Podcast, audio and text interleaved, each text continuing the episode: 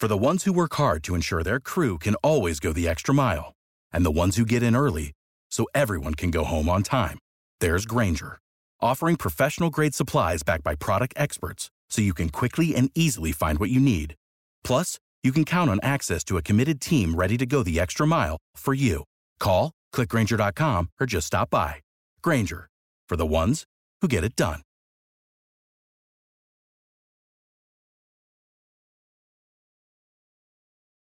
Football might be over, but the NBA, college basketball, and NHL are in full swing. And the only place you should be betting on these sports is at betonline.ag. Whether you're betting on a basketball game, or the Golden Globes, or The Bachelor, or the Oscars, BetOnline even covers awards, TV shows, and reality TV. BetOnline has hundreds of props with real time odds and almost anything you can imagine, and of course, the 24 hour online casino. Head to the website or use your mobile device to sign up today and receive 50% welcome bonus on your first deposit. That's betonline.ag. BetOnline, your online sportsbooks experts.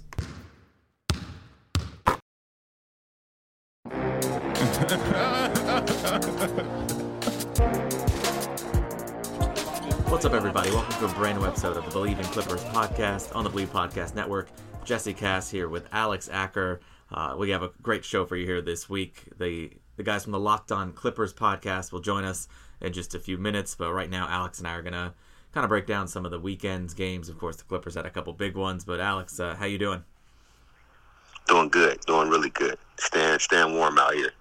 Nice. Um, yeah, we knew that it was a a big weekend coming up for the Clippers. We didn't know coming in how healthy they'd be. They'd, they'd of course been, you know, without four starters and had been making that work. They they dropped the first Utah game, and then we kind of got the surprise news that that everyone was back. You know, Kawhi Leonard from his injury, uh, Nick Batum from his, you know, Luke Kennard was out. He came back, although he hasn't played in the past few games. And then, you know, I think most surprisingly, Paul George, who, you know, it's from that type of injury, thought it could be, you know, a couple weeks, you know, a month. But luckily for the Clippers, he's back. And at least in that first game against the, or the second matchup with the Jazz, it, it paid off. And uh, the Clippers ended the Jazz's nine game win streak and got back in the win column there.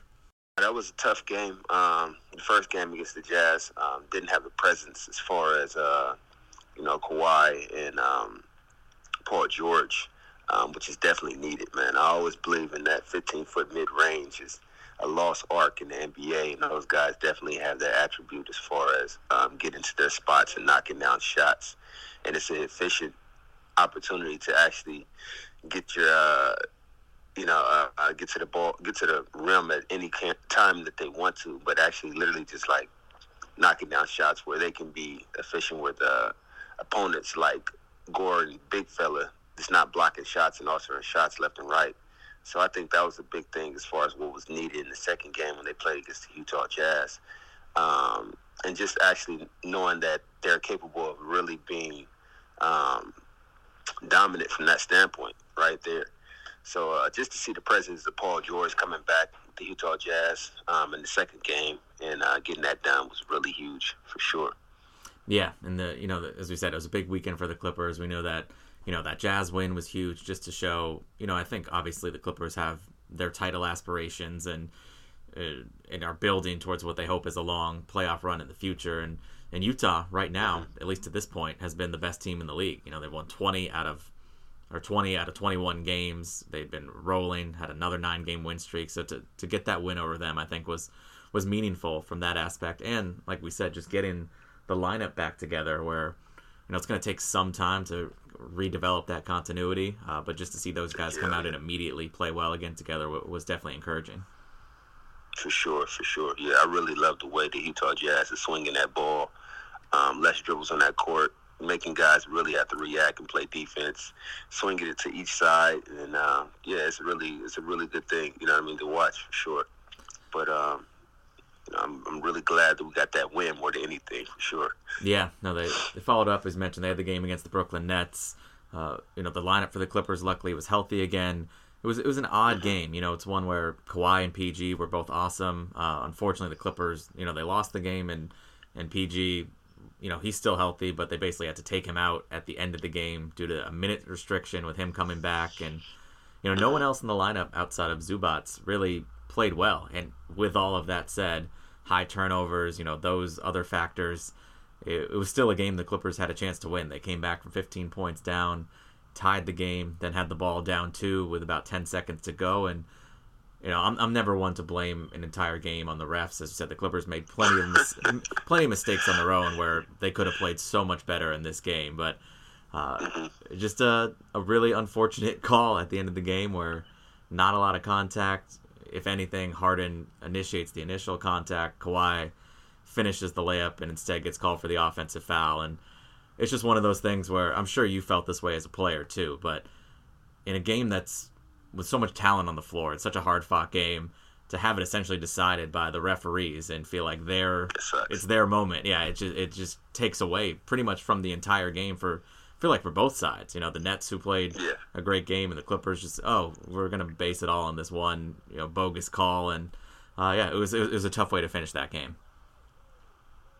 No, for sure. You got to really let the let the game play out from from that standpoint. I remember from the All Star game, that little flop ended the game with two free throws. You know what I mean? So from that standpoint, you got to let the game play out. Nobody came to see the referees, and um, it's strangely oddly, oddly enough that you know um, Harden's defense is him flopping. You know what I mean? So he uses it to his advantage very well, and um, you know it just paid off from that standpoint uh, which sucks, you know, um, to end it like that for sure. And listen, I'm not one to, as I said, trash James Harden. He had a crazy game again, which he, you know, he's one of the best players in the game. He had 37 points and 11 assists. He was dominant. But in the end of the game, as you said, you know, credit to him. I guess you know he got the call, but you know, you think you would want to take some pride in actually playing real defense, and you know, it's kind of, you know, what if you're gonna be competitive and be going up against the best guys, why not just try to make an actual defensive play instead of flailing on the floor and and getting that BS call? You know, it's it's embarrassing for him. It's embarrassing for the ref who made the call, and you know, instead it's it's just a kind of cast a shadow on what was other otherwise a, you know a fun game and a showcase game for the league to have it end like that.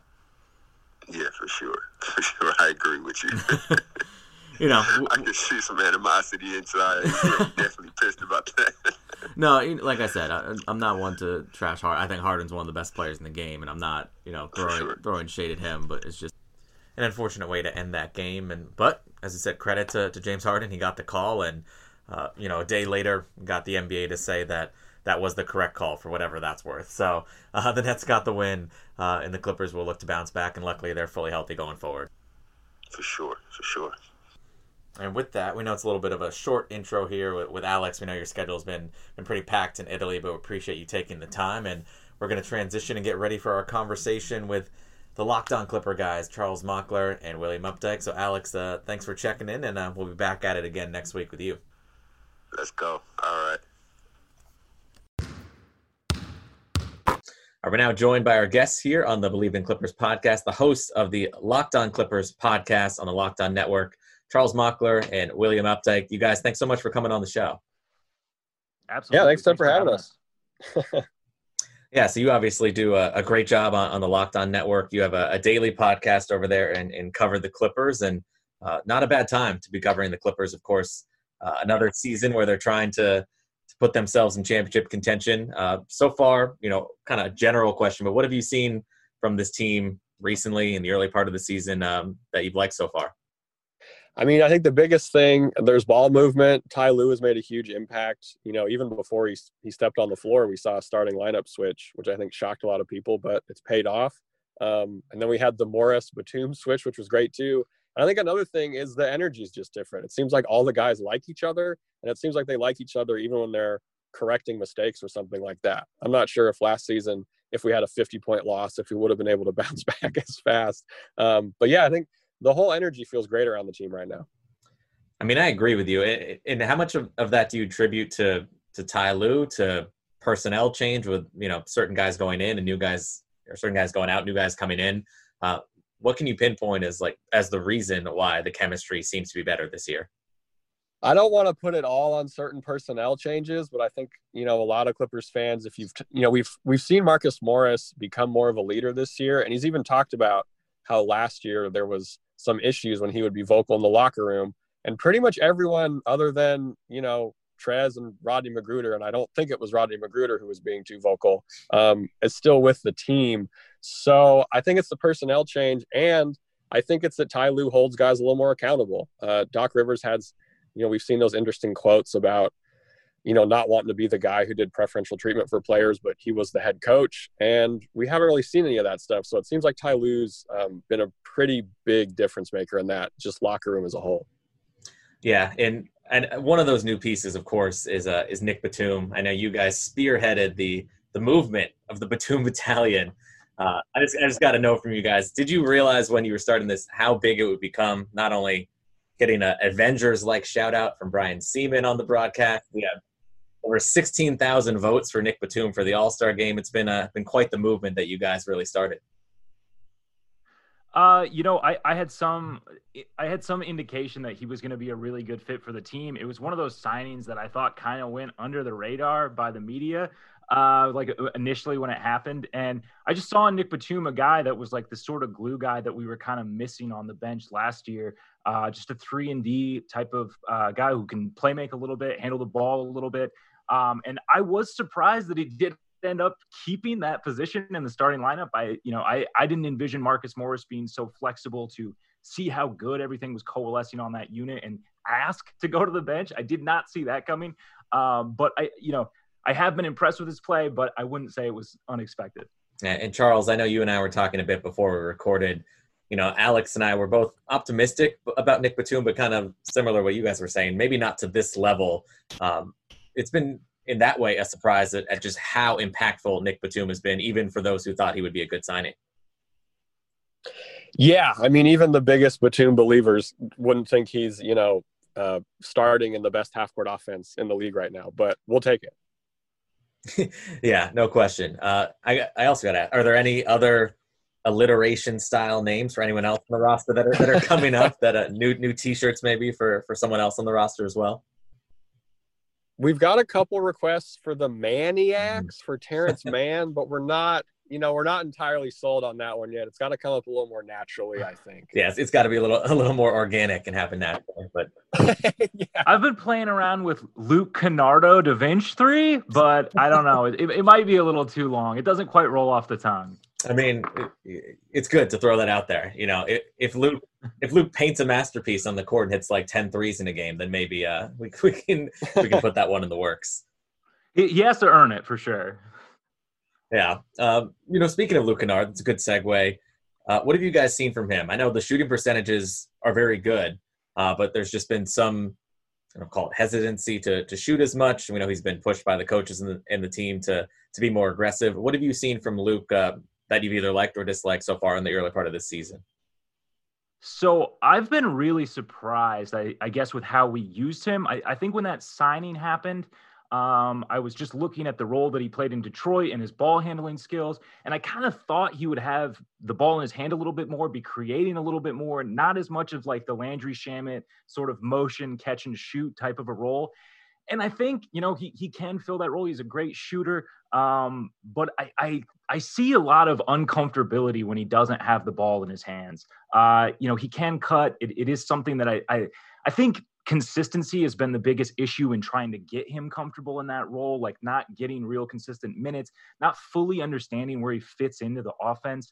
Um, and then, you know, lately with Lou Will's resurgence, that takes the ball out of Luke Kennard's hands even more, as it probably most likely should. I mean, I think most Clippers fans would down the stretch prefer to have Lou Will kind of, you know, taking those shots and, and, and having the say in that. But uh, I see a lot of potential. To me, you know, how we develop this asset is going to say a lot about this franchise moving forward. He is one of the youngest pieces, and we do have a fairly large commitment to him starting next season for the next four years. Yeah, as you mentioned, he signed that extension uh, this summer that kicks in that kicks in next year. Uh, you know, a big part of why maybe Kennard, as you alluded to, hasn't played as much as we might have seen or had that role is because, as you said, Lou Williams. We've been, even seen Reggie Jackson play really well and have the ball in his hands a lot, and Terrence Mann, of course, with the you know the maniacs out there. Uh, you know, how much has that been a factor in you know both both positively for the team and how well those guys have played, but also maybe affecting Kennard and, and what his role is going to be going forward. I think with Kennard, you know, I think he knows what his role is. It's been pretty clear, like you know, we've heard from players. Marcus Morris has talked about it. This season, guys know exactly what they're supposed to do. Whereas last season, there was a little more kind of wondering what's going on. So I think Kennard knows what he has to do, but I just think it's hard when you have kind of a logjam of guards who aren't exactly elite, but all kind of fill the same level of play just in different ways. And he's just not feeling it right now. So I think we're going to probably see some rotation. You know, I think he's going to be up, and then Terrence Mann might go back down to earth at some point. I mean, hopefully not for his development, but you know, as these things go, I think you know Ty Lue is down to move guys in and out of the lineup. So I think that bodes well for Kennard in the long run. He's just got to put together a string of you know more than solid performances when it matters and not necessarily in garbage time. Yeah, and one thing that's been fun to see and nice to see, and I think was expected coming in with Ty Lue as the head coach, and you you mentioned a little bit there, but his adaptability as a head coach and the willingness to make adjustments, which might have not been the case in the past. Uh, what have you seen from Ty Lue in that aspect of his coaching and how that's helped the team so far? Well, I mean, I, I, think that he's been pretty straightforward with parts of the process. Uh, we saw in the after the first ten games, he was talking about the three guard lineup not really working out. Uh, you know, we've seen him experiment more with uh, defensive defensive matchups, whether it's you know running a little bit of zone, uh, trying switches. And he's you know he's been pretty vocal in you know some of their decisions in pick and roll coverage which has been an issue for the clippers. Um, so it's it's nice as a fan to see that stuff. Like obviously you can see what's happening on court if you watch the clippers a lot but to hear it vocalized and internalized by the organization is like a level of transparency that i don't feel that we had last year and then if you look at this team in third quarters, uh, we're performing overall much better than we did last season and the season before, which is pretty indicative of, of a coach, you know, making changes. Yeah, no question. And uh, the three point shooting this year has been off the charts. The Clippers, you know, on pace to be one of the best three point shooting teams percentage wise in league history. Uh, is that something you expected from this team uh, in this system? Uh, but what or what have you expected three point wise from from, what, from the Clippers coming in?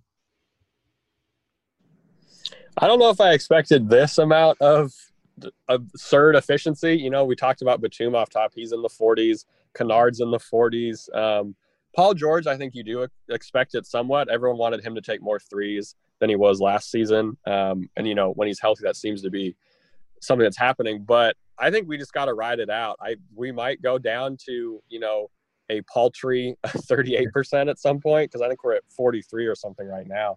Um, but uh, yeah, it is. It really is just an eye opener in terms of how different the ball movement looks. Even when PG and Kawhi are out, Nick Batum will still get nine three pointers off, and you know half of them will be technically wide open or whatever that is. So that's just a big credit to Ty Lue and how he's drilled these guys down in uh, in a season with no off season, and you know he's talked about we don't even have all the offensive sets in yet. So I think it's I think it's really just a big testament to how good Ty Lue is as a coach. Yeah, I think the ball movement has been the most surprising aspect. I mean, the shooting, you know, out of this world. Uh, but just the type of shots that we're getting, we're generating more open looks than any other team in the league. And that to me is something that continue whether the percentages stay the same or not the quality of the shots that we've been generating is always there uh, and i think as long as that continues uh, i'll be happy you know whatever the percentages do want to give a brief moment to talk about our newest sponsor ebay whether dead stock or the latest release, find the exact shoe you're looking for. As the original sneaker marketplace, eBay is the place to go to cop the pair that you've been eyeing. With eBay's authenticity guarantee, your sneakers are meticulously inspected by independent professional authenticators. A team of experienced sneaker authenticators verify the box, logo, stitching, and dozens of other inspection points. Each sneaker also receives an authenticity guarantee tag that includes a digital stamp of authenticity and it also protects sellers with a verified return process. And for the sneaker sellers out there, eBay has eliminated selling fees on sneakers of $100 or more, making it free to sell or flip your collection. Go to ebay.com slash sneakers today. eBay, the world's best destination for discovering great value and unique selection. And the ball movement, I think, I, agree with you guys, has been incredible this year, and the assist numbers are high uh, you know, in the national media, there's always the the call for, oh, the Clippers don't have a true point guard. Uh, the numbers don't necessarily bear that out. We know Kawhi Leonard has stepped up as a playmaker. Paul George has. Uh, do you guys think that there's a need for an additional pure point guard, or do you think this roster is sound the way it is? I don't see. I don't know what pure point guard is out there that we could put a package together for that doesn't kind of gut us uh, depth wise, right? Like people were really hyped on trying to trade for one year of Kyle Lowry or something like that, um, which would, hey, the starting five, sure, that would be great. But everyone after that, it's a pretty hard fall off that you can't get through the playoffs with. So, I mean, no, I guess is like the the the way that I would put it. I just don't see all the moves. You know, the the, the salaries are kind of tight on the Clippers in terms of how we can move guys. Kennard's extension kicks in next year, which makes things a little tough. So I think they just got to stand pat. And just personally, I'm a little tired of franchise shaking trades, especially when the team looks the best that it's ever looked, maybe in its history this year.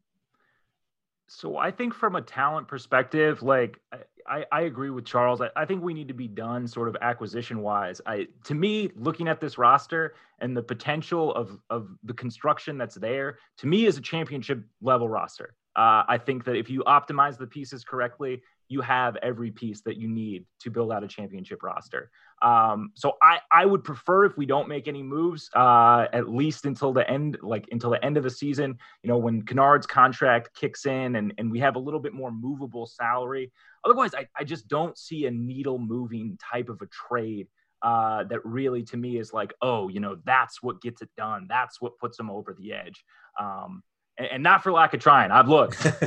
yeah, this is something that uh, I talked about with Andrew Greif on the show last week, and you know, Lou Williams is always the name that comes up because he has you know the most cap friendly contract at about eight million a year, uh, and you know, obviously teams have interest in, in Lou, uh, but you know, for someone who took less money to stay with the team, someone who is a real leader in that that locker room, as you said, looking around the league in the the similar salary range, it, it would have to be a real kind of earth shattering move. I, I, feel to to give up someone like that who's been so important to the team and their culture.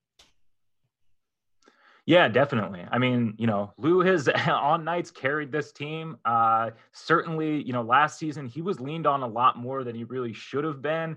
Uh, but, which you know, part of it was due to injuries. Uh, you know, we have had some issues with the consistency of this lineup, but I don't know. He's he's so dependable. Um, you know, has had some issues in the playoffs, but like I think that you know with a player like that, you sort of have to take you know the the roses and the thorns. Um, and I think it's it's it's definitely both. Uh, and you know maybe maybe you see a trade for like a more defensive minded guard, but like are they that good defensively that it's making up for like the 20 points that Lou Will can go off for on any given night? Like I, I just, you know, someone who can get to the foul line quite as well. I just see his skill set as being so valuable, especially for, I mean, the paltry sum that he's getting paid that uh, I, I don't see moving Lou as like, yeah, being able to net a whole lot more. And Charles, what about you? What are your thoughts? Yeah, I just I just don't see it. Everything just seems like a lateral move that kind of just puts us in the exact same spot, you know? Like that that player's not going to get more playoff minutes than Lou Williams and I don't know what team just kind kind of from a logic perspective would think, "Oh yeah, let's make this Clippers team better." You know, I I just don't see it happening. Yeah, that's seemingly every potential trade target outside of a few or the names that have come up uh, well while they may be talented players seem like they don't really fit or that it's just kind of something that the Clippers already have. You know, you throw out names like, as you said, obviously you'd love to have a Kyle Lowry, but that's a little unrealistic. But, you know, PJ Tucker, can he really do more than Marcus Morris is doing for the team? Uh, you know, things like that, where I think, as you said, the roster construction is really strong. And uh, like we've heard in the past, you know, health and luck play a big part in this. And if this team is healthy, then they should have a good shot uh, going into the playoffs. One thing I feel like we're not talking about enough, like with fans or like anytime trades kind of get brought up, is we know what this team looks like when it has poor chemistry. We know what this team looks like when guys aren't getting along and they don't want to, you know, really fight and grit it out on a night in, night out basis. And I think that's something that's worth considering with every single trade. Like, sure, uh, like maybe you can get a marginally better player than Lou Williams. Like, let's just say that that player is out there for $8 million what is the effect of that on the locker room? Do they mesh into the same thing as well? Do they understand their role as well as a vet like you know like Lou Williams? Because uh, I, I think that these things like these things are important. Uh, you know, we we tried to glance some of this stuff off last year. I know I certainly did, even being in that locker room and, and knowing sort of like what that, you know, what was kind of going on in there. Um, and, and it's not something that can be overlooked. Guys who like to play together, guys who can co- hold each other accountable without getting, you know, defensive towards one another. I think that's really important and can go a long ways, especially when you need to make a deep playoff run and you're playing, you know, you got to it's hard to beat a team four times back to back to back you know like it's it's not easy uh, and i think just those little marginal things like everybody getting along can can help you out yeah no i i completely agree and uh, yeah, I think right now, like we said, the biggest thing kind of standing in the way of this Clippers team being the best version of itself is is just getting healthy. You know, obviously, uh, Kawhi Leonard, I don't think his injury is as serious. You know, Paul George, they're all questionable to play as we record this before the second Jazz game. But um, you know, those are injuries that obviously the Clippers need to get right for their important players. But when they're all together, uh, you know, they played really well as a group. I believe they're 15 and three when both Kawhi and Paul George have played together this year. Yeah, hopefully we get some combination of them back for the Jazz game. The Nick Batum one's interesting too because there's no real timeline with concussions and all that. But I think Clippers fans will be if we can get it out of the way right now. It's uh it's a pretty good time to get this whole situation out of the way at once, I guess. Yeah, yeah. The the only negative, I guess, is just that it comes in uh you know the stretch against some other really good teams where you're just missing out on maybe some some more exciting basketball. But the Clippers, you know, played a really strong game for three quarters against the Jazz the other night, and uh, you know maybe they can take one, and we'll see if there's a game added against the Jazz later in the year. But yeah, the, the tiebreaker first seed scenario is really the only real negative I think to come out of the injuries happening right now.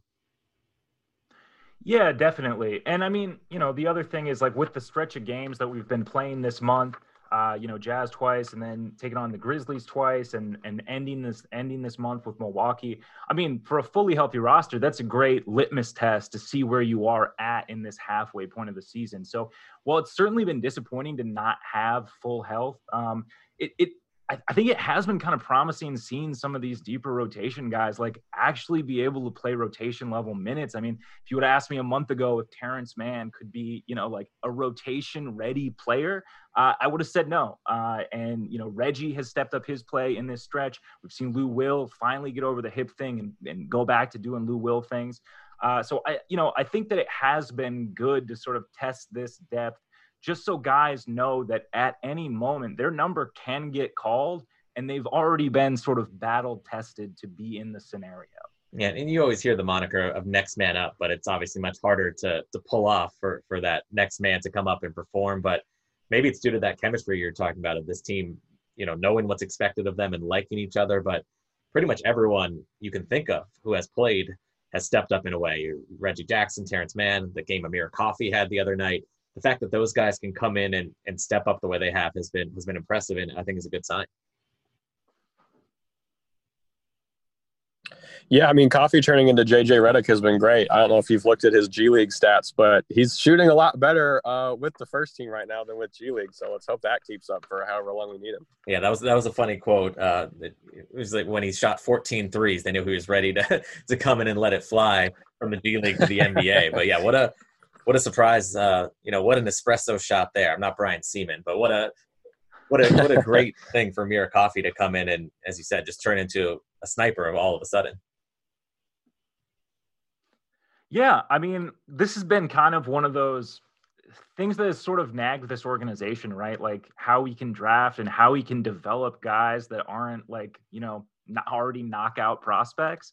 Um, and I think that you know this year is the first time in a in a while where you know we have seen some semblance of player development. And I don't know if that's due to credit Kenny Atkinson, you know, being sort of in charge of that. He certainly did a great job in Brooklyn.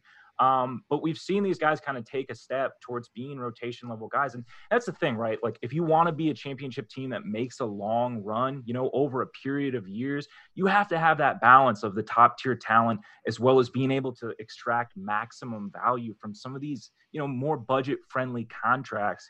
Uh, and I think that it's something that the, the, you know the Clippers have struggled with for you know years and years. Uh, and to be able to get rotation level guys out of these later draft picks, out of getting some guys from the G League, I think goes a long way towards you know longevity of maintaining a competitive level of basketball for a franchise. Uh, it's it's certainly refreshing, and obviously on a contender, you're going to have a lot of veterans who are playing a lot. But you know, I think we all remember not that long ago the the Lob City days where you know there were some young players who ended up turning into rotation players elsewhere, like Reggie Bullock, who never played, and he brought in guys who were probably a little bit washed, like Danny Granger, and and saw those young guys kind of waste away. So it's uh, you know it's nice to see some of these young guys starting starting to take a step forward. Yeah, it gives a it gives I think it gives a boost too, just if kind of big picture wise too, that it kind of shows Kawhi not only can we keep guys who we like, like obviously we're locked in with Morris and Kennard um, pretty firmly for these next this hopefully next contract that Kawhi signs with the Clippers, but that we can get some good stuff out of guys we draft. So it doesn't have to be all, you know, there is some development stuff that we don't have to rely all on signings and whatnot. So who knows if that makes, you know, any effect on Kawhi, but it definitely doesn't hurt. Him. Yeah. And you know, it's obviously not as important as the on-court product, but we know Kawhi Leonard was named an All-Star starter. You know, Paul George is widely expected to be an All-Star reserve, and uh, for whatever reason or not, Kawhi Leonard has MVP type numbers, but has not been in that conversation a lot. Uh, what have you guys noticed from that? Do you think that he should be in that top tier for for the MVP conversation? And do you care? Does it matter at all? Um, I don't know if it matters to Kawhi. I mean, I think that he would be happier with the Finals MVP.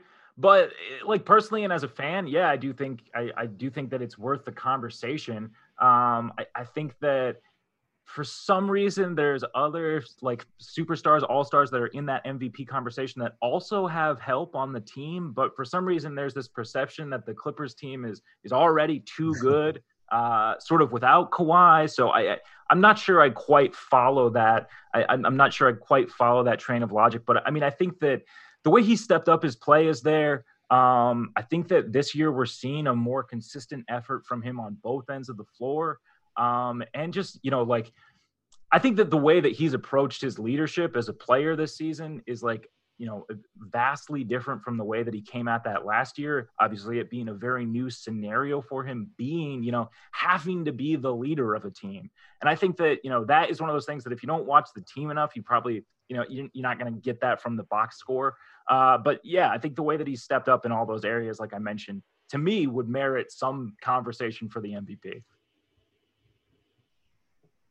Yeah, I'm not really sure what else he has to do to really get into the conversation more. I think a big part of it is that the media really went all in on the Clippers last season. And then everyone pretended like the Clippers had gone all in on themselves when in reality it was the media pumping the Clippers up and they kind of collapsed in the bubble. So I think a lot of media members are upset that they, you know, picked the wrong team for the most part. And I think that plays a big factor into it. And there's, you know, there's the, the stigma against the quote unquote load management that everyone just kind of forgot about as soon as Kawhi started playing back to backs. Like it was just kind of announced, and no one really seemed to care, despite pounding the table anytime he would, for very good reasons, you know, sit out a back to back. So I think it's Clippers bias. I think the fact that Kawhi is the quietest superstar maybe the league has ever seen.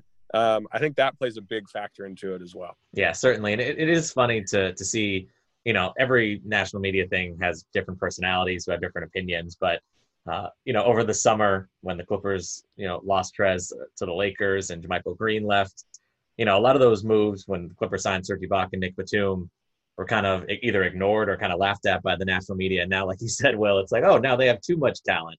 you know, which which one is it from from the media? Are they too good or are they they're not good at all? Yeah, I mean, it's. I think it's whatever is the the more click worthy headline at the time. Uh, you know, looking at the moves that we made this, uh, you know, this off season, I think it's hard for me to not say that everyone was an upgrade to what the Clippers need specifically. Um, I think that you know, if you look at just certain aspects of a player, uh, you know, maybe you, you, could see it as a, as a step down in certain ways. I mean, Serge, no, Serge nor Zu is the finisher that Trez was. Uh, both of them more capable defenders. Uh, so, and and you know, I was I, I, was really worried about the loss of JaMychal Green, Nick Batum. Uh, you know, that was part of the reason I was so excited for that signing. He's overachieved that. And then Shamet, who I'm I'm glad to see that he is kind of getting his shooting stroke back in Brooklyn, but we wanted somebody who could do a little bit more, uh, you know, with the ball in their hands uh, and be a little bit more consistent of a shooter. And I think that we found that in Kennard. Uh, so yeah, I, I, do think that the talent is there. I think the moves that we made make sense, but it's still not a team. It's not a team that's like really a you know a huge contender if you take away one of Kawhi or Paul George. And you know, like I, I, think that we did a great job though of building around those guys. Like these are all guys who complement those two players. Yeah, certainly. And I think, you know, that can be true of, of any real contender. You know, you take one of LeBron or Anthony Davis off the Lakers, they'll probably struggle a little more. Durant or Kyrie off the Nets, you know, so on and so on. But uh, we know it's it's hard to gauge it this early with with still a little more than half the season to go and till the playoffs. But uh, where do you gauge where this team is at in terms of championship expectations and what you see for them, you know, going forward down the stretch into the playoffs and, and for their ultimate goals? Ex- expectation wise, I think it's still, you know, personally as a fan, I just want to see us in the Western Conference Finals. I think after that, with how crazy the West has been this year, kind of anything goes. You look at if the Jazz can keep up this level of play, you still have to get by the Lakers. The Nuggets are going to be a tough seed to get through. The West is going to be brutal. So I think once you get past that Western, Con- once you get into the Western Conference Finals, excuse me, it's not a crapshoot, but it's really a lot more up in the air than those early rounds with how good the West is. But I think the Clippers' expectation is still it's not championship or bust. It's pretty much it feels like Western Conference Finals are bust because we got to show that we can get past that that first initial hump. But I think the team, the playoff floor is a lot higher, um, which I think really helps this team out overall. We got two, you know, rim protectors for the most part compared to last season. So, I mean, I think sky's the limit for this team. It looks I'm more confident at this point this year than I was last year. Definitely. I, I, I mean, for me, so far, the team has exceeded expectations, even with uh, key rotation players in and out of the lineup. Look, I thought whole new coach, you know, some new players in, obviously, you know, shifting the roles a little bit for Kawhi and Paul George. I thought this was going to take a much longer adjustment period. I thought that, you know, 15, 20 games in, you know, we we might be as low as 500 uh, and just still trying to figure things out. So this team has far exceeded that for me, and I think that uh, you know, we have a couple of statement wins, and against you know contenders, we have been able to hang in there, uh, even with guys out. You know, you look to the Nets game, very very close.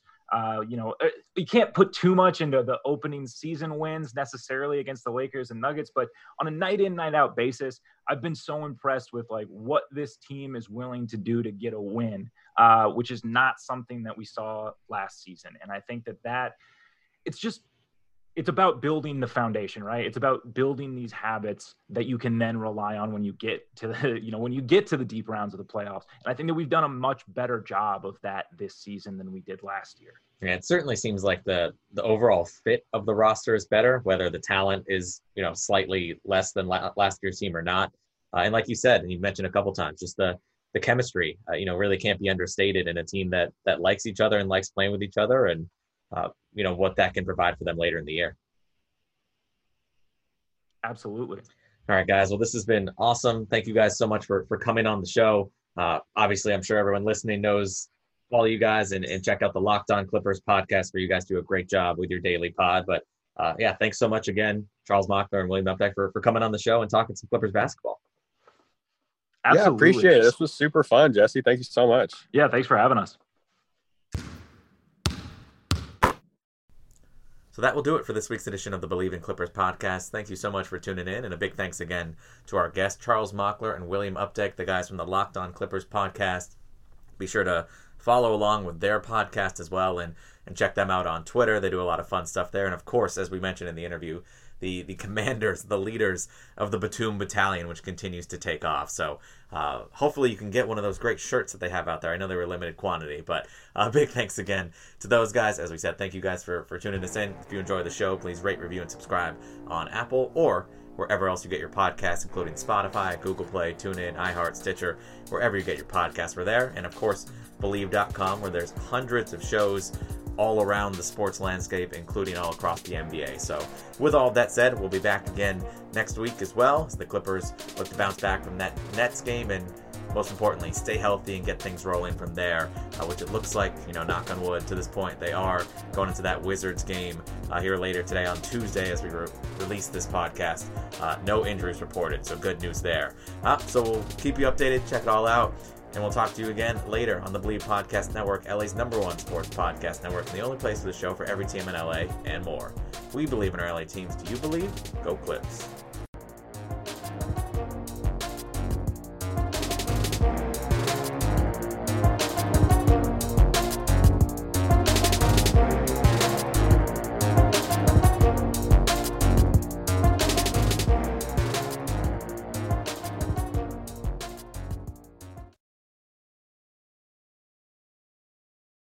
For the ones who work hard to ensure their crew can always go the extra mile, and the ones who get in early so everyone can go home on time, there's Grainger, offering professional grade supplies backed by product experts so you can quickly and easily find what you need.